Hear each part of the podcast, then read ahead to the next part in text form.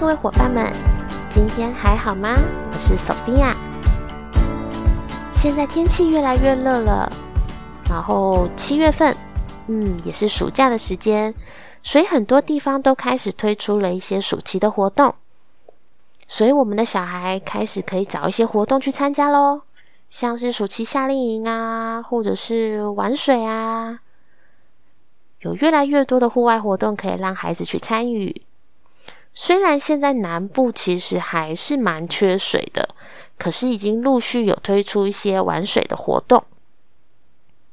这边跟大家分享，我看到还蛮想去的活动，像是南投水里那边有一个水里玩水节，它在南投水里的清水公园，需要门票，门票是一百元，我觉得还好，不贵。而且它里面可以抵三十元的园区消费，水里乡民是不用钱的。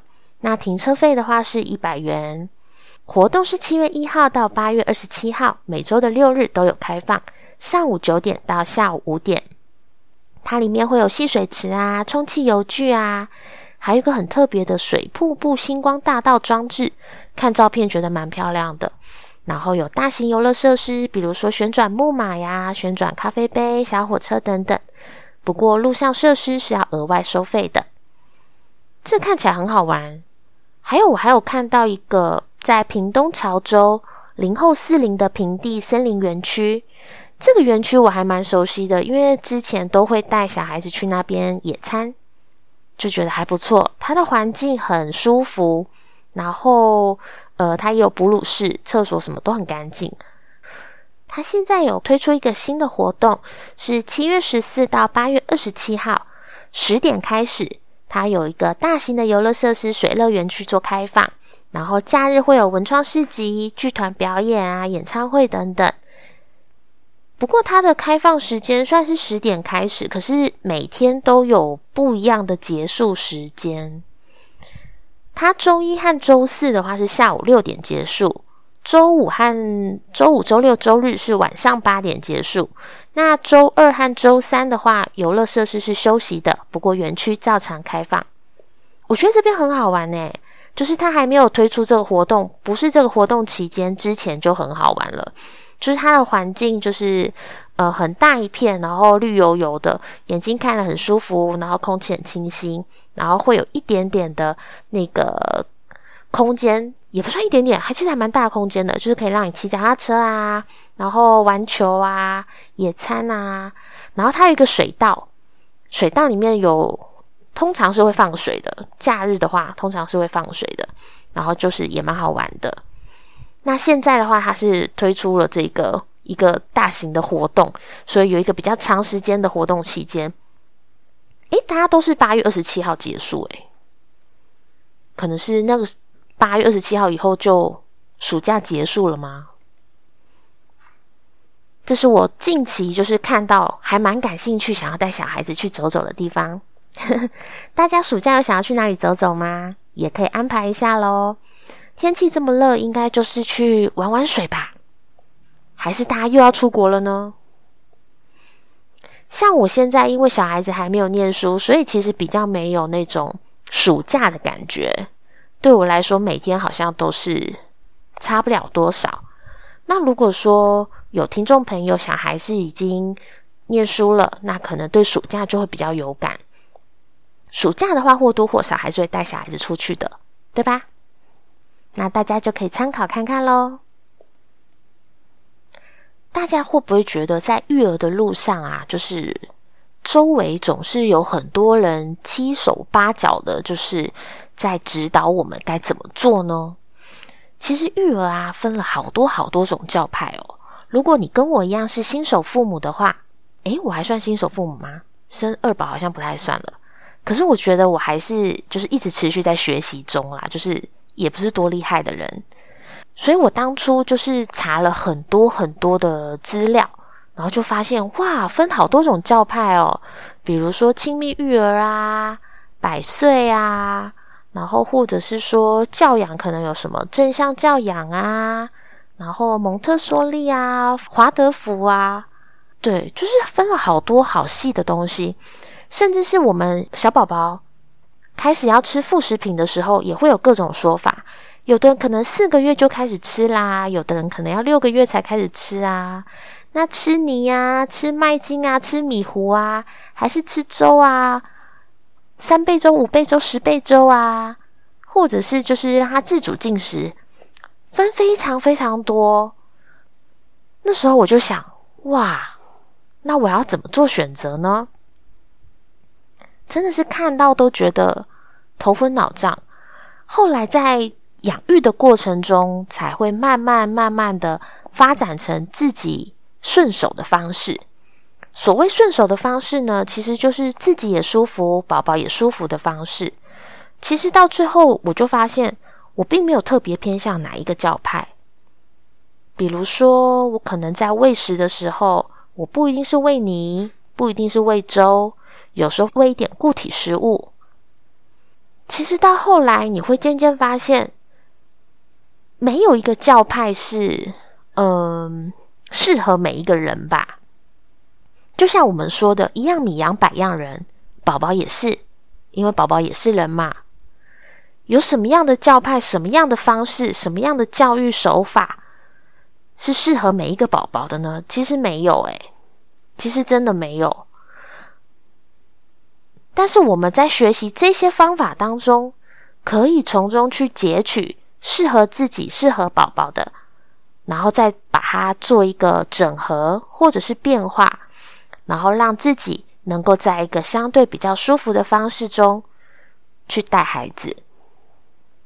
如果说在众多的教派当中太过于执着，就是我一定非得要这样子做，我非得要建立他的一个纪律，非得要呃建立好他的一个作息的规律。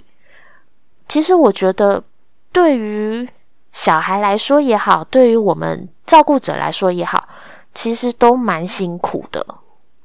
所以我一直都很提倡的是，就是让我们在一个嗯比较舒服、轻松，甚至是幸福的方法下去做育儿。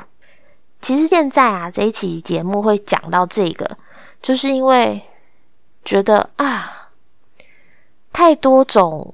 资讯了，现在的环境就是资讯很多嘛，很复杂嘛。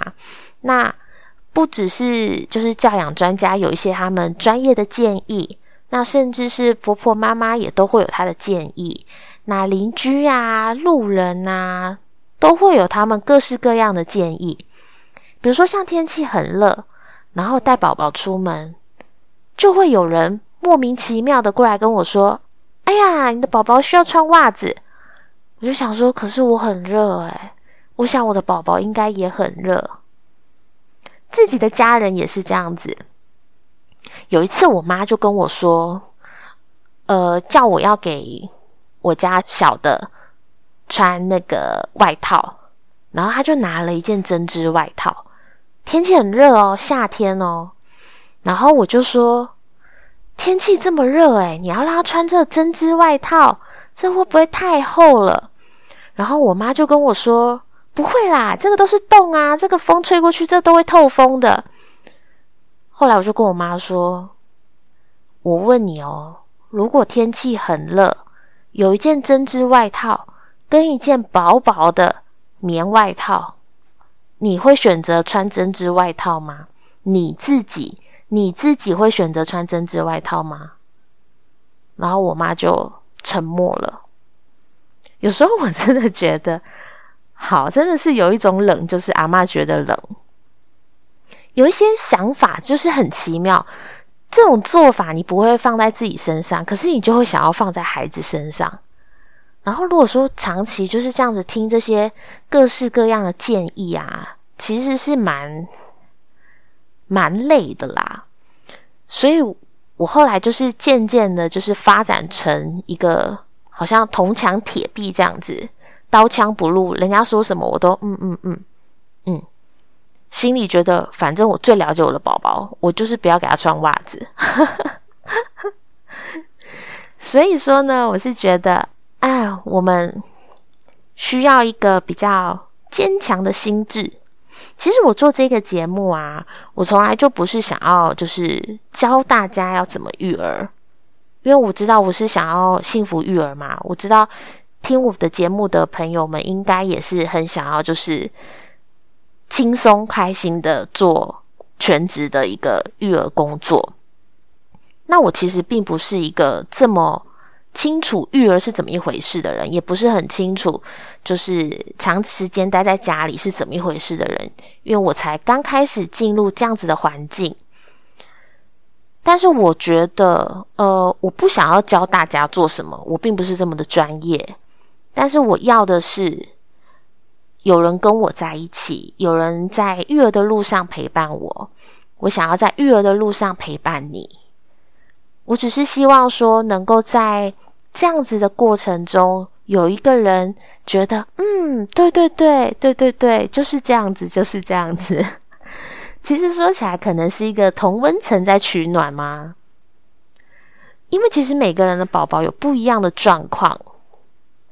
像有的人会觉得说，好，我的宝宝，我一定要让他，呃，晚上九点一定要睡着，然后早上呢，可能七点一定要起床。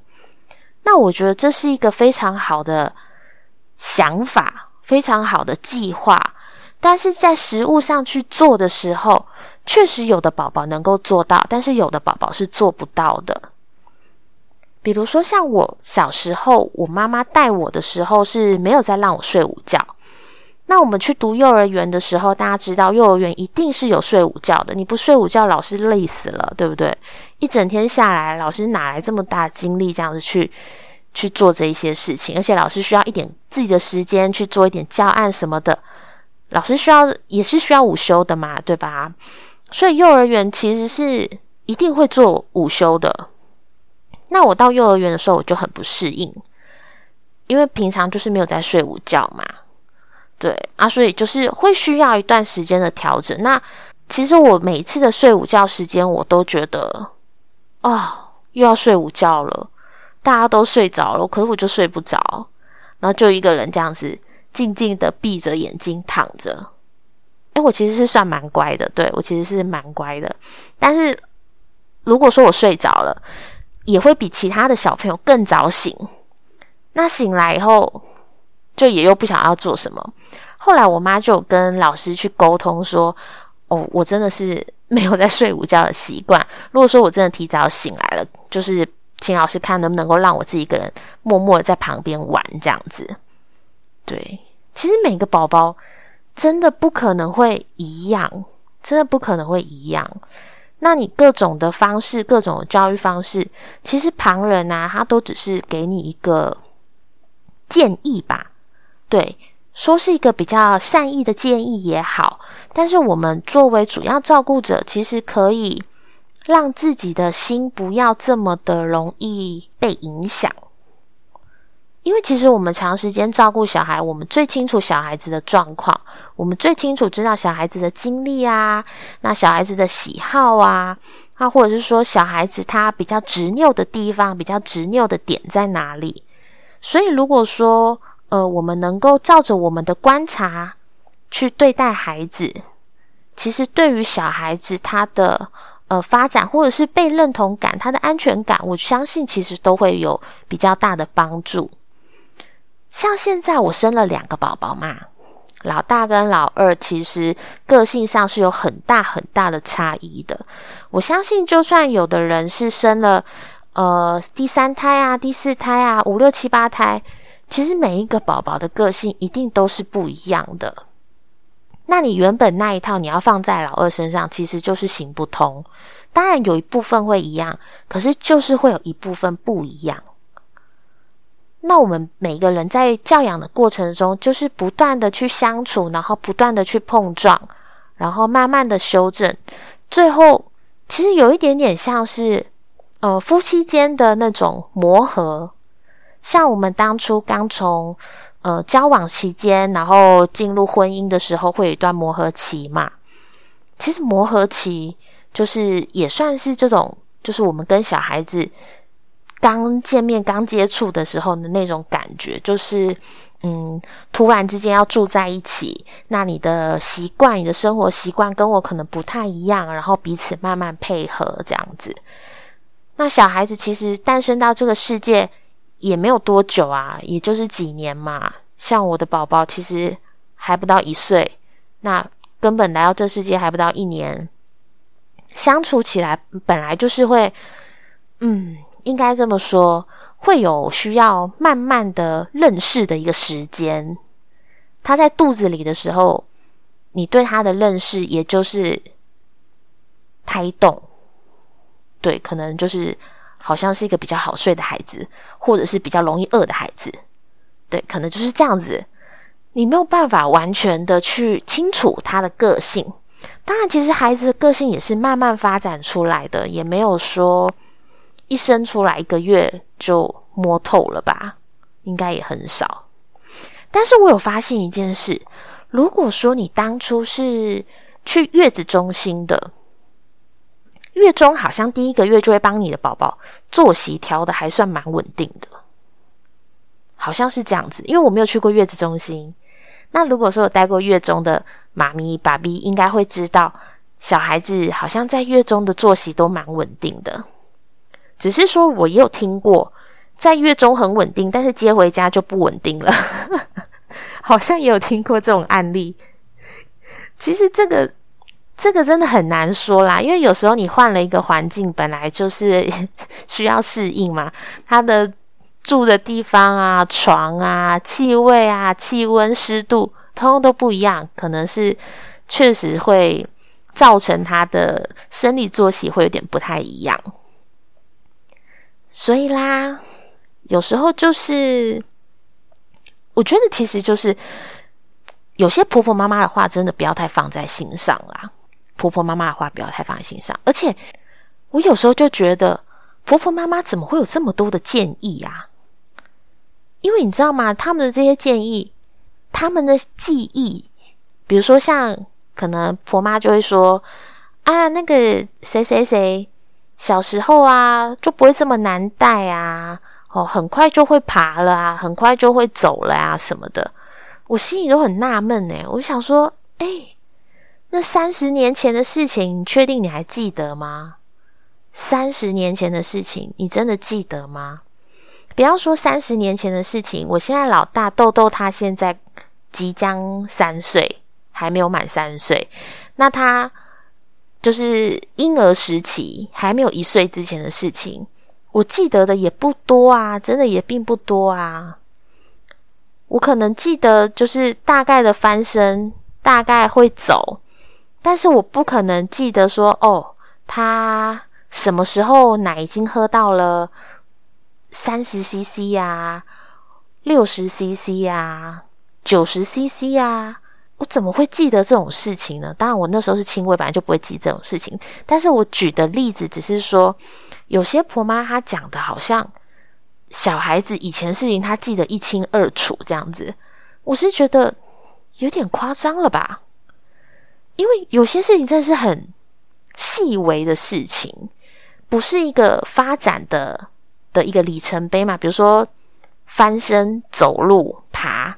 这个对我们当下是一个记忆比较清楚的时候，或者是说他第一次喊爸爸，第一次喊妈妈，可能这个你会记得，好在哪一个月份发生的事情，但是你可能不会记得说他什么时候开始讲第五个单字，然后讲了十个单字，讲了二十个单字，或者是说从一数到十，或者是说他开始有跳的动作，他开始有。嗯，跑步的动作，其实这些东西不可能你整个过程都记得很清楚，真的不可能诶。那我就觉得哇，有些婆婆妈妈是不是太夸张了呢？像现在有时候我妈会跟我说：“哎，那个小的怎么样怎么样怎么样，老大以前好像就不会。”然后我就想说：“你确定？你记得？”我自己都不记得了，你真的记得？有时候我是觉得，嗯，其他人的一些说法啊，然后建议啊，或者是他一种以过来人的身份去讲的一些话，在我们的心里真的不要起太大的涟漪，尽量就是平常心吧，免得真的在路上就是突然就遇到一个路人甲，然后跟你指导说：“啊，你育儿怎么样怎么样？什么晚上不要带宝宝出门啊？”对。就是一些奇奇怪怪的风俗。如果说你真的不 care，那你就也不要把这些人的言言语语放在心里，让自己好过点，不要太往心里去，然后相信自己的直觉，开心的对孩子，这样子就好了。我是这么觉得的。希望大家在育儿的路上也能够顺心一点。然后不要把其他人的话形成自己的压力，形成自己的负担。那就让我们一起努力喽！本期节目到这里结束，祝福大家有美好的一天，我们下次见喽，拜拜。